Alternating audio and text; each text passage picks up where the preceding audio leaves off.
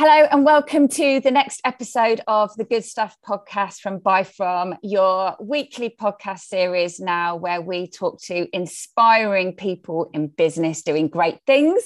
Um, today, I'm thrilled to be joined by Hannah James, who is the event manager for Ludlow Food Festival, an event very close to our heart. So, thank you for joining us, Hannah. Thanks for having me. Hello. so, obviously, I really appreciate you giving us some of your time because we are just a few weeks away mm. now, aren't we? From we are. I'm trying not to think about it. I don't like it. People say, "See you soon." Like, no, no, no, no. We're not thinking about that. Yeah. So this is. Um, I think this has been a particularly challenging run up to a festival for you, hasn't it? In all sorts of ways. Obviously, yeah. we are coming off the back of the pandemic, but I think more significantly you know, very sadly, um, the world lost Phil Mayle earlier yeah, this year. Yeah. So, how's that whole been for you? So like, Phil was our um, was our chair of the food festival. He was one of the original founders, 27 years ago, and he's been the chair for a long time, over 20 years. He runs what you know, whatever he doesn't know about marquees isn't worth knowing. um, so he runs a lot of the operational logistics side of things. He's also or was involved in a lot of things in town, so loads of different events and I don't know, everybody seems to know Phil. Um, and yeah, and he very sadly died after a short illness. Um, and it's left it, well, it will leave a big hole in the festival because a lot of people have worked with him for years, they know him. Uh, but we've also got a lot of people who've been working alongside him. So we will all try, they're big, sh- big shoes to fill, but we'll do our best. I suppose in a way, as it as it kind of mobilized you despite the, you know, despite the, the loss, obviously, is it yeah. mobilized you all to feel really motivated to put yeah. the best festival on oh, for oh, definitely. him as well? Yeah, yeah. I mean, this this time normally before a festival, we're all kind of running around and and doing everything anyway. And this yeah, there's like another layer of of everyone's got to do the best they can do because we want, you know, we'll, Phil will be there somewhere. um, Absolutely. Yeah, yeah. So it's really sad. It's really sad, but we will all carry on, sadly, without him. But. Well, um, we wanted to obviously I wanted to start because we couldn't not obviously talk about Phil because of the role that he plays and will continue to play. You know, yeah, oh yeah, yeah, yeah. He was involved in this festival before he died. Yeah, very, yeah. very closely involved. Yeah, so he'll his presence is there. So, for those um, who somehow have been living under a rock nationally and have never even thought about been to or you know read anything about the food festival, mm-hmm. do you want to just say a little bit about what makes it so particularly special? I don't really know. That sounds like a silly thing, but it's kind of there's an intangible thing. I think part of it is the setting, so it's in Ludlow Castle, and because it all happens generally in one place, with trails around town and other activities in town, but most of it all happens within the castle walls. So we're all in one place, we're all there together. The food producers are really nice people. I think that helps. So they're a lot of them are sing, you know, single people working by themselves or family businesses.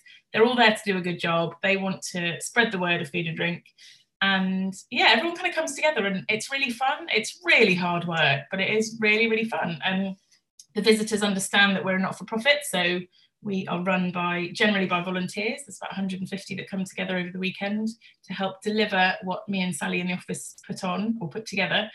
And visitors appreciate you know people giving up their time for free. The volunteers are really happy because and especially after not being able to do anything for well nearly two years now um, they're all keen as mustard to get back out. yeah, it's cool. It's really exciting. We're looking forward to it.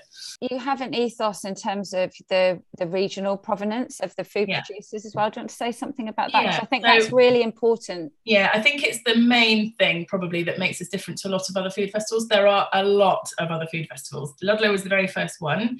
Um, in 1995, it was set up, and it was designed to. Um, there was a Tesco's coming to town and everyone kind of panicked and went, oh, the butchers and bakers are going to leave. But actually, it kind of added weirdly um, because there was a car park all of a sudden. But anyway, the food festival was designed to, to showcase producers, food and drink producers from the Marches area. So it's kind of Chester down to Gloucester and about 30 miles outside the border ish.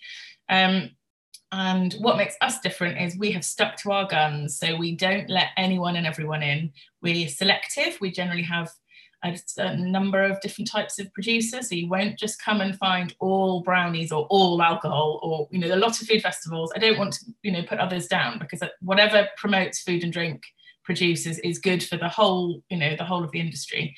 But I think some have slightly lost their way and it's more of a day out which we want to be as well but ludlow has yeah we've stayed we've stayed true to what we were set up to do in the first place so we have a charter that we work to and we are there to promote small independent food and drink producers um, some of them grow and they get bigger and they go and do other things so for example someone like tyrrell's or chase you know they've gone on to huge things but they started um, I'm not saying it's just to Ludlow Food Festival, obviously, uh, but we want to we want to help support them. We're producer led, so we're there to help them and help spread the word about what they make and bring it to the masses. And hopefully, they will all come this year, which be exciting. I think that's I think that's something that we've really noticed. We've worked with you for, for a long time now, mm. and um, I think that's the relation. What makes it special is that relationship that you have with the producers and that by creating an environment where they can really grow and flourish yeah. then then that works for the yeah. you know for the customer and the visitor as well yeah and and it's been has been brilliant to see how so many businesses have flourished and and have you know are sticking with the food festival when they might you know yeah. i think it was in 2019 a lot of you know, a lot of them were saying no to a lot of events, weren't they? Because yes. visitor numbers were struggling, but yeah. still they stayed really true and loyal to yeah. the food festival. And I think that's and more that's so this year actually. There's a few yeah. that aren't doing any other events at all, but they are coming to Ludlow because they recognise we seem to attract the right kind of people who will come and spend with them, which is important obviously for them because they're not there just for fun. Some of them are there and having a lot of fun, but you know, they're there to sell. And we seem to get the right people that will come and they understand the value of spending a little bit more on your food, understanding where it comes from, meeting the person that made your cheese or your salami, um, whatever it is, and paying a bit more for it, but understanding the value of that. So yeah. That's great. So, uh, for those who are have got their tickets and are getting all excited, or for those that are contemplating buying tickets for the festival, what are they going to see when they come in? Well, my first thing would be don't think about it, just buy a ticket. Um, because also we are we are as part of our COVID policy, we're kind of not reducing numbers, but we're limiting. So we are hoping um, we're encouraging people to buy early, and then we can. Um, they will, you know, they'll be guaranteed entry to the festival this year. What can they expect? Um, we're sort of where you left us in 2019, but with some tweaks for various reasons, um, including COVID. But when you come in, that you will find loads and loads of really lovely food and drink exhibitors with all sorts of delicious things to see and try and buy, more importantly. Um, we've got workshops from Ludlow Gin, who are doing master classes in uh, gin and spirits, all sorts of different things that they're launching. We've got wine tastings with John Villa Wines. We've got uh, pop up Brompton Cookery School, evening feasts. We've got late night opening on Friday night for the fire stage. The fire stage is going to be bigger and better than ever as well. So we've got um, the whole of the inner bailey will be um, the fire stage with Kadai, who will be there with their fire bowls, people to sit around, enjoy the atmosphere. So yeah, there's just loads to do. It's free kids activities. All our talks and demos are completely free as well. So your entry ticket, um, apart from your food and drink, uh, covers everything you could possibly need. That sounds absolutely brilliant. I'm really excited to think about the Inner Bailey becoming, yeah. you know, I think it'll feel really medieval, won't yeah, it? With the fire yeah. dominating in there. So I think that's so you'll really walk exciting. over the moat and straight into the castle, and you'll see the fire stages there, which is growing year on year. It's so popular, especially with lockdown. It's getting more popular live fire cooking. We've got Kadai fire bowls there. We've got Caradoc charcoal. We've got a rum shack with Adam Purnell, Shropshire lad. We've got workshops um, a gin palace, uh, and a cookery school. So really, it's going to be jam packed. It's going to be exciting. Loads to do.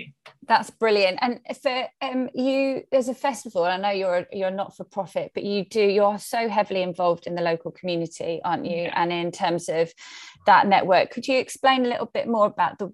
I think it's really important profile for the festival that you're not a corporate entity yeah. about making money for yes. you guys. That actually everything. What does that not for profit actually mean, and how does that money also yeah. then get redistributed in the community? Because I think that's a really important message. It is, Lots yeah. of people don't know, I think. No, and it makes us quite different, I think. So we've um, the the food festival's got a board of directors who are all volunteers. Then there's two full-time paid members of staff, me, staff, me and Sally in the office, and then everyone else is a volunteer. So we have about 150 over the weekend who come and they are there to help support what we work on throughout the year.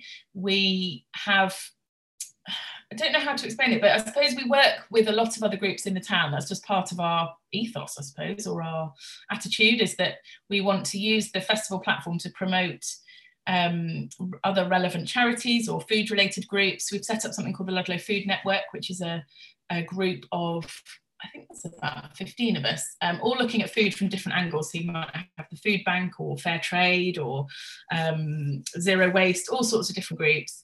And then we use the food festival, for example, the shopping creche this year will be staffed by Hands Together Ludlow and the food bank and um, working together, who are another local charity. And they will get the income from people leaving their shopping bags or leaving, you know, their belongings there and we want to use yeah i suppose just use the festival's profile.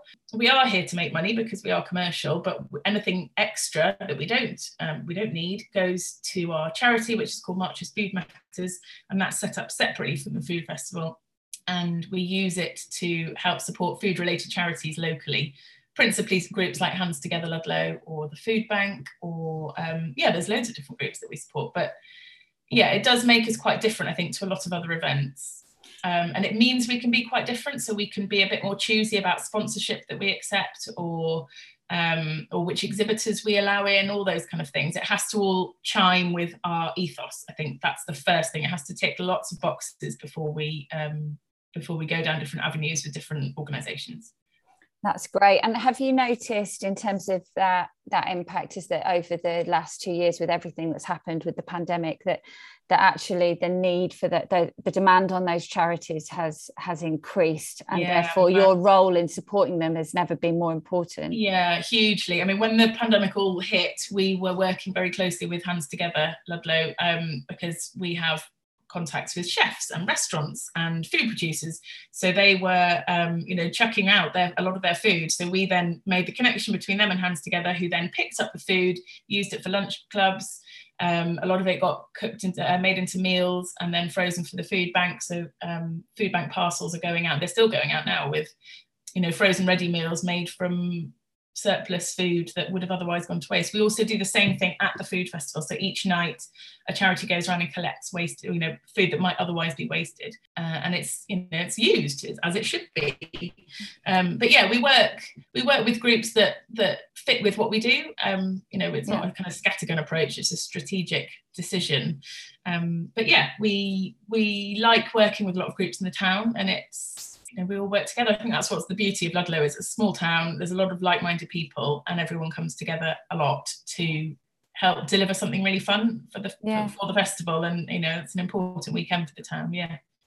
That's great, and I think uh, one of the other elements that that makes you guys so important as well is the way that you have I think really led from the front in terms of your sustainability and your approach to, you know, zero being zero waste in the environment.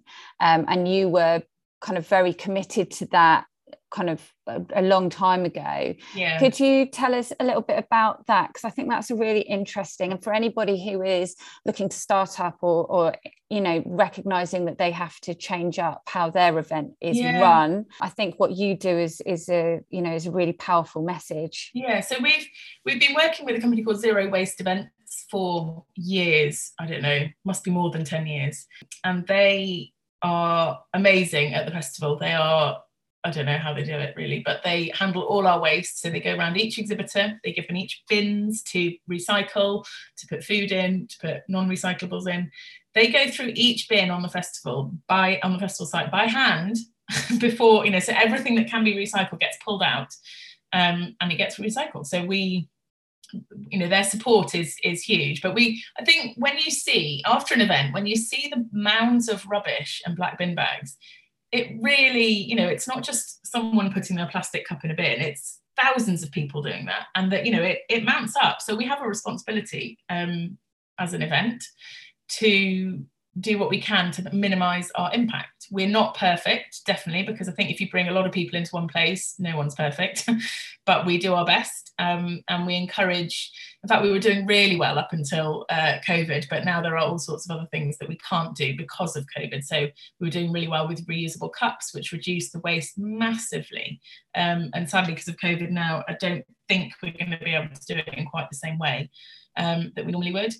But not to say that another time we won't. We'll come back to it, hopefully. Um, but yeah, we reduce our waste where possible. We encourage our exhibitors. We have fines in place with uh, things that they're not allowed to do, and if they get caught doing it, they get fined, and the money goes to the charity, our food, our Marches Food Matters charity. And yeah, it's. I think we just have a responsibility as as a, a large event in a small town to do our best, and we we don't always, you know, no one's perfect, but we do try definitely. That's something I've not even considered the fact that you're that pioneering reusable cup like activity that's been going on for so yeah. long now now can't now can't happen. Yeah. but, um, well it's it's going to be at the discretion of the people pouring the drinks really so hopefully they will. But you know we can't i think it, people have to feel comfortable with what they're doing. Absolutely. Yeah yeah absolutely. And has um in terms of kind of how the organization and the infrastructure has the you know coming out the back of the summer and the changing mm-hmm. you know the child changing relationship with the pandemic i mean that in itself must have been operationally exhausting. What kind of steps have you had had to take to kind of manage manage that there's a lot of stuff that's had to be left that we might have done earlier and sorted out earlier that we've had to leave in case because there's no point in doing signage and all sorts of other things in case everything changes again. And who knows? So we uh, up to now we have remained flexible. Um, and yeah that basically means waiting until the last minute so that you know as a not-for-profit as well we don't want to spend money out on things. Well no who wants to ever spend money on things they don't need? But we really don't. So yeah there's all sorts of problems with covid we're lucky, and I use that word um, mindfully, that we're this side of COVID. I'm not saying that we're out of COVID at all, because we're not, but we're lucky enough that there are very few restrictions in place that we have to follow. Um, we're doing some because we feel it's the right thing to do and that we should do that. And if we are, um, a lot of our volunteers are older, and we want them to feel comfortable with the environment that we're putting them in. So we've been very clear about communicating with our volunteers about what you know what they're comfortable with what we're going to be asking them to do. But also we want to bring people together. That's we did a virtual one last year and it's it was really fun but it does it's not the same as getting people together tasting cheese or meeting the people that make whatever they make. Um you know that's the that's the beauty of it and the community side of things, I suppose.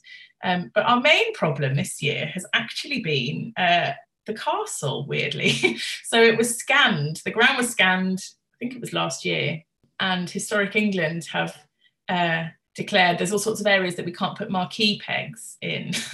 so I would say that has been the biggest problem, COVID aside. Um, so yeah, that has changed things massively, and it's uh, yeah, it's been difficult. So, what's the um, the challenges that you might face in terms of working within uh, a historic monument like the castle? Has that posed any particular challenges? Um, it does anyway, and then this year even more. I mean, there's there's basic things like there's an archway, so there's one way in and one way out for vehicles. There's a you know obviously restrictions on it. There's cobbles. There's a lot of awkward things.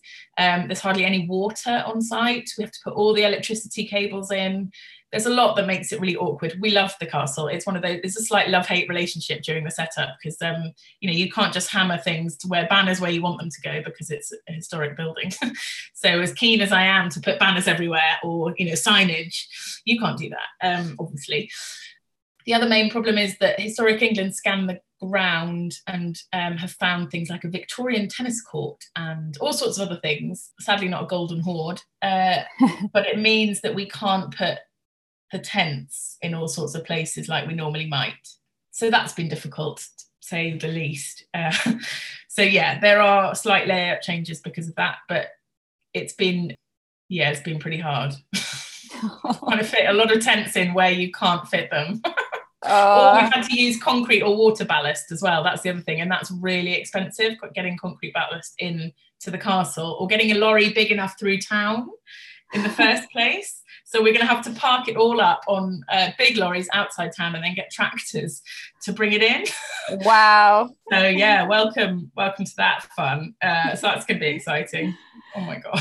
Well, you're doing an amazing job, and it's such a it's such a brilliant festival. And for anybody yeah, listening it. who hasn't been, it's so it really is so special. And Um, People don't I, believe you when you say that, though. No one believes no. you. When they're there, or if they've been for the first time and they're leaving, like chefs who haven't been, they're like, "Oh, I get it now. I get it. Why yeah. people are so like enthusiastic about it. It's hard to explain, and people think you're lying most of the time, anyway. Um, but yeah, it is really special. Yeah, it definitely. is, and I think it is going to be particularly so this year, isn't it? After the two yeah. years, two years since we were all back, we were all yeah. together but there's so I think it's going to have kind of added resonance for all sorts of reasons for that, for Phil. Um, yeah. And I think, yeah, it's going to be it's going to be special. So there is a message, isn't there? I think that'd be useful to kind of communicate here again. You have said it already once, but perhaps we can finish. Is just the the stress on get your tickets early. Don't yeah. try not to buy them on the door because we can't yeah. just have open doors to the normal no. numbers yeah, so we're getting it'll get you in quicker as well because we can just scan people in if they've got an e-ticket on their phone, just or just print it out, just come in. Then you don't have to, you know, or there may be queues anyway because if you've got a lot of people going in and out of one place, there will be queuing. But we're also encouraging people to buy early online so that if the government suddenly had to put limitations in, you've got your ticket and that will be honoured. So I don't. It's hard to it's hard to know because you can't you can't make people change a habit of a lifetime, which a lot of people normally come up and buy on the day because it's never been a problem before. And I, there shouldn't be restrictions introduced, but who knows? who knows so, what will happen? Who knows what? So we're trying to be ahead of ourselves. Yeah. And we don't want people to be disappointed as well, because you know, if you if you think you're coming, buy your ticket because otherwise you might not be. Yeah. Um, but that's so, not to say that people can't turn up on the day because they should still be able to. Definitely. That's great. Okay. So, uh, an amazing food festival, brilliant producers, mm-hmm. great chefs from around the country coming to do demos, yeah. a fire, a, a huge fire stage, yeah, uh, workshops, masterclasses, the works, all set inside a medieval castle it's just yeah. gonna be brilliant so i do yeah. hope I, you know i can't wait so how what's the dates of it hannah uh, 10th 11th and 12th of september foodfestival.co.uk and then yes. you will find everything that you need on there yeah. so certainly um, i can't wait the buy from team can't wait so we'll see you in a few weeks